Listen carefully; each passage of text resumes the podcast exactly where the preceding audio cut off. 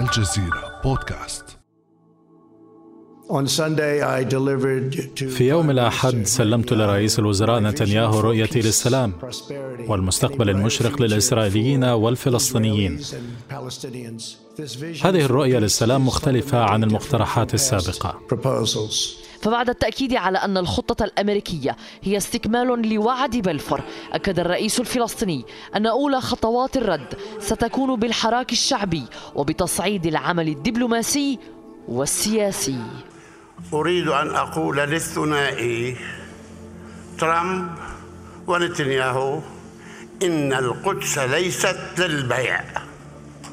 اندلعت مواجهات عنيفة بين قوات الاحتلال الإسرائيلي ومتظاهرين فلسطينيين خرجوا في مدينة البيرة بالضفة الغربية احتجاجا على خطة السلام الأمريكية. أكد البيان الختامي لوزراء الخارجية العرب على رفض صفقة القرن لأنها لا تلبي الحد الأدنى من حقوق الفلسطينيين. محذرا إسرائيل من تنفيذ بنود صفقة القرن بالقوة. خرجت مسيرة في مختلف المخيمات الفلسطينية في لبنان فور انتهاء كلمة الرئيس الأمريكي دونالد ترامب رفضا لصفقة القرن. وسيذهبها شعبنا إلى مزابل التاريخ. يا مقاوم ضد الصفقة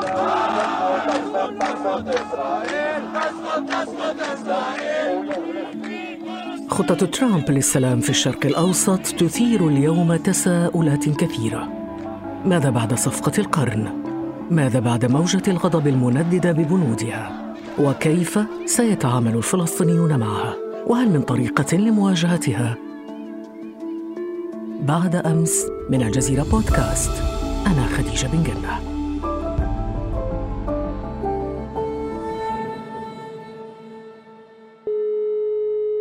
معنا اليوم رئيس قسم العلوم السياسية في جامعة الأمة بغزة الدكتور عدنان أبو عامر. أهلا بك دكتور عدنان. أهلا وسهلا. أسعد الله صباحك بكل خير. بعد أيام من الإعلان عن صفقة القرن خرجت جامعة الدول العربية عن صمتها وعقدت اجتماعا رفضت فيه خطة السلام الأمريكية وحذرت من تنفيذ بنودها. والرئيس الفلسطيني محمود عباس طالب إسرائيل بأن تتحمل من الآن فصاعدا مسؤولياتها كقوة احتلال للأراضي الفلسطينية. دكتور عدنان أبو عامر بعد هذه الخطوة ماذا سيفعل الفلسطينيون برأيك؟ الحقيقة أن الفلسطينيين أمامهم تحديات جمة سواء على الصعيد الفلسطيني الداخلي أو على الصعيد الفلسطيني الإسرائيلي وقد يكون على الصعيد الفلسطيني الأمريكي على الصعيد الفلسطيني الداخلي هناك تحدي حقيقي أمام الفلسطينيين جميعا وخاصة قيادة السلطة الفلسطينية بضرورة الوصول إلى حالة مصالحة جدية مع حماس وباقي الفصائل للخروج بموقف فلسطيني موحد يخاطب المجتمع الدولي ويحاول الضغط على الدول العربية وعدم تنفيذ هذه الخطة آه، على صعيد أرض الواقع في الضفة الغربية. لذلك ما قيل في الأيام الأخيرة عن آه، جهود وصول وفد من قيادة فتح إلى قطاع غزة ومصالحة مع حماس حتى نحن الآن في قطاع غزة من من 28 من يناير الماضي لم نشعر بخطوات جدية على الأرض. هناك شعارات مطالبات دعوات لكن أنا أعتقد أنه كنا نتوقع أن يكون حراك فلسطيني رسمي على الأقل من السلطة أسرع من ذلك بعيد عن حالة التباطؤ أو الخطابات الإنشائية التقليدية. على اعتبار أن هذه الصفقة سيئة الصيت تسابق الزمن والإسرائيليون يحاولوا أن ينفذوا بعض أجزائها قبيل الثاني من مارس القادم الانتخابات الإسرائيلية القادمة. لذلك أمامنا أقل من حوالي شهر تقريبا الآن والحراك الفلسطيني الرسمي حتى اللحظة ليس بقدر المستوى الحقيقي لمواجهة الصفقة. على الصعيد الفلسطيني الإسرائيلي من الواضح أن خطاب الرئيس بالأمس الرئيس أبو مازن يعتبر خطوة جدية آه، جيدة لكن ما زال التنفيذ وسيد الموقف. هل السلطة الفلسطينية ترفع يدها عن التنسيق الأمني في الضفة الغربية مع إسرائيل؟ وبالتالي تكون قوات الاحتلال الإسرائيلي في مواجهة مع المقاومة الفلسطينية نامل ذلك. طب دكتور ذكرت يعني هذه الآليات المصالحة الفلسطينية الفلسطينية ضرورة إيجاد حراك فلسطيني رسمي، وقف التنسيق الأمني مع إسرائيل، ماذا عن أوسلو مثلا؟ هل هناك يعني آليات أخرى يمكن أيضا تفعيلها؟ صحيح هو اتفاق أوسلو كما يقال في علم الفقه السياسي نستعير هذه العبارة أم الكبائر. الحقيقة أن اتفاق أوسلو ما أسفر عنه من اتفاقيات سياسية اقتصادية مثلا اتفاق باريس الاقتصادي هذا يعد ورقة ضغط بيد السلطة الفلسطينية على إسرائيل. حبذا لو استخدمتها أو على الأقل لوحت بها أو على الأقل انسحبت بعض أجزائها.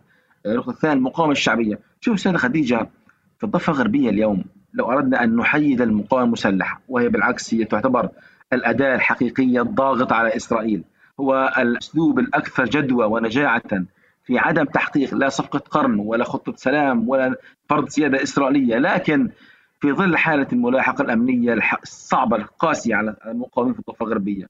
أنا أتكلم معك الآن في هذه الساعات ورغم شعارات المصالحة والوحدة لكن ما زالت الأجهزة الأمنية الفلسطينية في حالة ملاحقة للمقاومين في الضفة الغربية. تمنع أي سلاح أي عملية أي هجوم.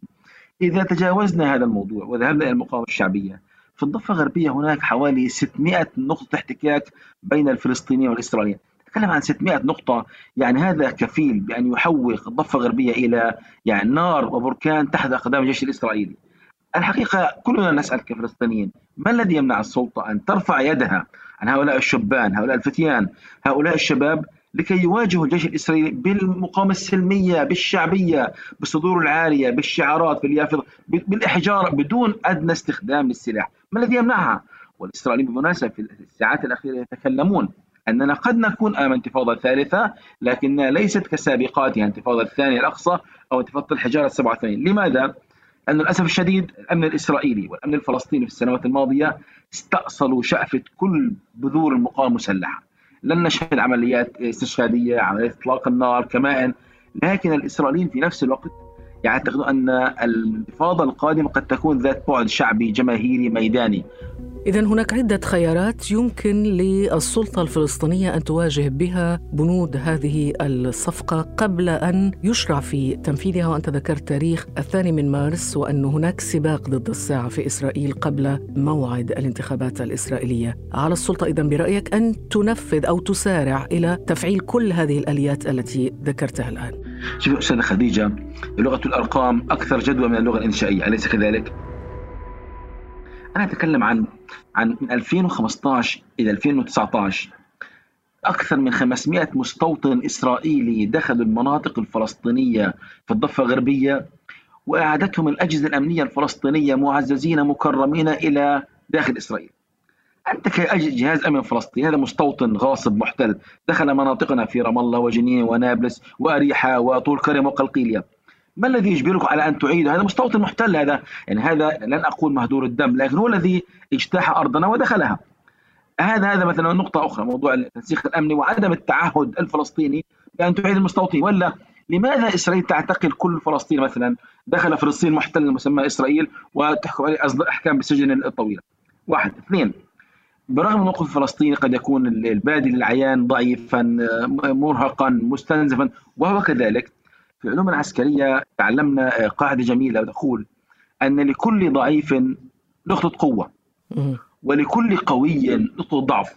متى ما تلاقت نقطة ضعف القوي مع نقطة قوة الضعيف هنا يصبح النصر طب وين وين نقطة قوة الضعيف؟ بالنسبة للجانب الفلسطيني؟ على قولة أهل نشوام أول باشتان هو مسألة الوحدة الوطنية الفلسطينية. جميل. طب هل هل هناك ما يبشر بهذا؟ شوفي يعني ما أطول العيش لولا فسحة الأمل. أنا أدعو إلى ذلك نتفائل لكن لا أخفيك ليس هناك ما يدعو إلى التفاؤل الجدي. وفي لغة السياسة كما تعلم حضرتك لا مجال للتفاؤل والتشاؤم. هناك وقائع هناك مستجدات هناك تطورات. وحتى اللحظة أن من حوالي أسبوع الآن على الصفقة ليس هناك من حراك جدي حقيقي من قبل السلطة الفلسطينية للذهاب إلى مصالحة جدية. كل الدعوات التي خرجت من حماس والجهاد والشعبية كلهم يدعو الرئيس إلى ضرورة الانتقال خطوة أولى للأمام بمصالحة حماس. والانتهاء من هذا الانقسام وطي صفحته بالتأكيد الذهاب إلى المجتمع الدولي. في رفض الصفقة بلسان فلسطيني عربي مبين سيكون له أثر وجدوى كبيرة مما كان خطاب فتح لحال أو حماس لحال. هذه نقطة قوة أولى الوحدة الوطنية. النقطة الثانية هو أن إسرائيل كدولة الآن في مرحلة انتخابات داخلية وحالة الاستقطابات الحادة والتنافس والاستجابات الداخلية تشكل لنا كفلسطينيين نقطة ضعف عندهم. الآن بإمكاننا كفلسطيني أن نستغل هذه نقطة الضعف عند القوي بين قوسين كبيرين القوي مؤقتا وهو إسرائيل بمحاولة الضغط عليه ميدانيا كما تفضلت حضرتك بتفعيل المقاومة الشعبية. أما أن نكتفي بالتنديد والشجب وعقد المؤتمرات وهزي إليك بجذع مؤتمر هذا كلام يعني قد قد قد يشبع نهم الفلسطيني مؤقتا آنيا لكن على الأرض أنا لا أرى ذلك له تطبيق سياسي. الآن لدينا وقت ما زال قائم لكن عقارب الساعة آه، تسابقنا جدا والوقت لا يرحم. وإذا بقيت الموقف الفلسطيني بهذه الوتيرة المتواضعة قد لا يكون العرب الذي بعضهم صامت وبعضهم مشارك وبعضهم متواطئ قد لا يكونوا ملكيين أكثر من ملك أصحاب القضية الفلسطينية طيب دكتور عامل الوقت الآن في صالح من؟ يعني هل تأخر الرد قد يؤدي إلى تطبيق الخطة على الأرض بمعزل عن الفلسطينيين؟ لا شك في ذلك يعني وأساس إشكالية هذه الصفقة سيئة الصيد أنها أعلنت من طرف واحد وستفرض بفرض الأمر الواقع بدون مشاركة فلسطينية. انظر أين حالة يعني أسميها القراءة الأمريكية المتعامية عن الوقائع. تفرض صفقة سياسية ليس اتفاق سلام صفقة يعني آه، آه، وثيقة يعني قوة أمر واقع في تغييب كامل لأصحاب الأرض الأصليين. ولذلك طالما أن الفلسطينيين حتى اللحظة رافضين هذه الصفقة هم كذلك لا أظن أن الأمريكان أو الإسرائيليين بصدد انتظار موافقة فلسطينية. على اعتبار أن الخطوة التالية لمؤتمر البيت الأبيض في الثامن والعشرين من يناير الماضي هو الانتقال بالصفقة من الإعلان الإعلامي الدعائي الصحفي إلى التطبيق الميداني اليوم الأحد الثاني من فبراير كان يفترض أن تجتمع الحكومة الإسرائيلية لمصادقة على بدء قرارات الضم للمستوطنين في الضفة الغربية تطبيقا لصفقة القرن إيه، طبعا هناك أصبح في تداعيات وردود فعل قوية في البيت الأبيض بعدم الذهاب إلى هذه الخطوة لأنه من شأنها إحراج الدول العربية المشاركة في هذه الصفقة المتواطئة معها. هذا بالنص قيل. ولذلك اليوم نتنياهو أعلن جاء جلسة الحكومة الإسرائيلية بانتظار نجاح ضغوطه في البيت الأبيض من قبل الحاخامات والمسيحيين الإنجيليين والكونغرس ووزارة الدفاع وإلى آخره لانتزاع مرسوم رئاسي أمريكي نسبي آه، ضمني بالسماح بضم بعض المستوطنات الضفة الغربية. الإسرائيليون الآن يعتقدون جازمين أننا أمام صفقة نتنياهو وترامب وليس صفقة إسرائيل وأمريكا. على اعتبار أن الرجلين مأزومين في الانتخابات القادمة وكل من هو يريد تحصيل نقاط انتخابية. اليوم مؤتمر البيت الأبيض في الثامن والعشرين من يناير كان شكل انجازا اسرائيليا كبيرا بالتأكيد وخاصة نتنياهو. يستطيع أن يكسب به معسكر اليمين ويحصل على 61 مقعد كنيسه الانتخابات القادمة. لكن إن بقيت هذه الصفقة اعلاميا دون ترجمتها على الأرض هذا قد لا يحقق نتنياهو ما يصبو إليه وهو النجاح الكبير في الانتخابات القادمة. لذلك الوقت للأسف ليس في صالحنا كفلسطينيين.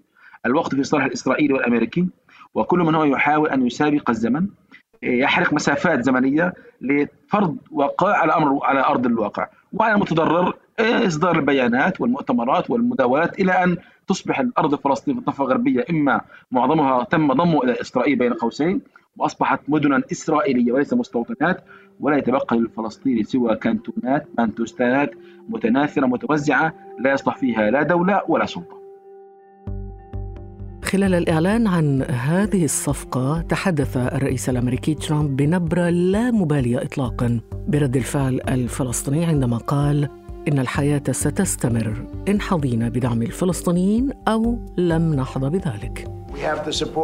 لدينا دعم رئيس الوزراء لدينا دعم من أطراف أخرى كما نعتقد أننا سنحصل في النهاية على دعم الفلسطينيين لكننا سنرى وإذا فعلنا ذلك فستكون تحية هائلة للجميع وإذا لم نفعل ذلك فإن الحياة تستمر. طيب دكتور عدنان هل هناك ما تخشاه إسرائيل والولايات المتحدة من صفقة القرن؟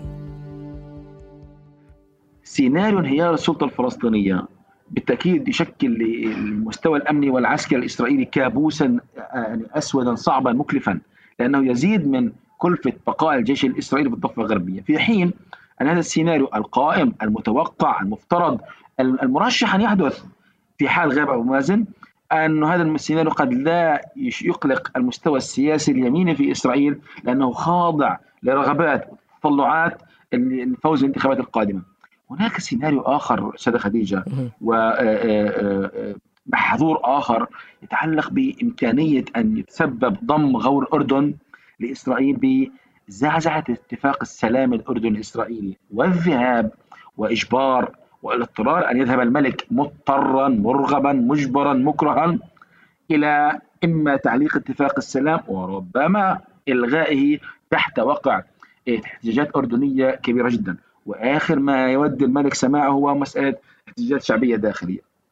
الإسرائيليون يعتقدون جازمين أن هذه الصفقة التي شكلت في أولها انجازا اسرائيليا سياسيا ودبلوماسيا لكنها في خواتيمها وعند التطبيق قد يرتد السحر على الساحر وقد تنقلب آثارها السياسية والعسكرية بعيدة المدى إلى كوارث كبيرة أنا هنا أستمع إلى جملة من المحللين الإسرائيليين السياسيين المخضرمين الذين قادوا السلام مع الفلسطينيين والأردنيين في أوائل أوسلو. مثلا يوسي بيلن. يوسي بيلن يعد عراب اتفاق أوسلو. واليد اليمنى لمشروع بيرس وإسحاق رابين حذر وقال نحن أمام خطة معادية للحركة الصهيونية. إلى هذا الحد خطة آه، تحول دولة إسرائيل والأراضي الفلسطينية إلى دولة واحدة من خلال انهيار السلطة الفلسطينية. ومن يجرؤ في إسرائيل أن يدير دولة واحدة ثنائية القومية بأغلبية سكانية فلسطينية. كما يقال البعبع الديموغرافي الفلسطيني.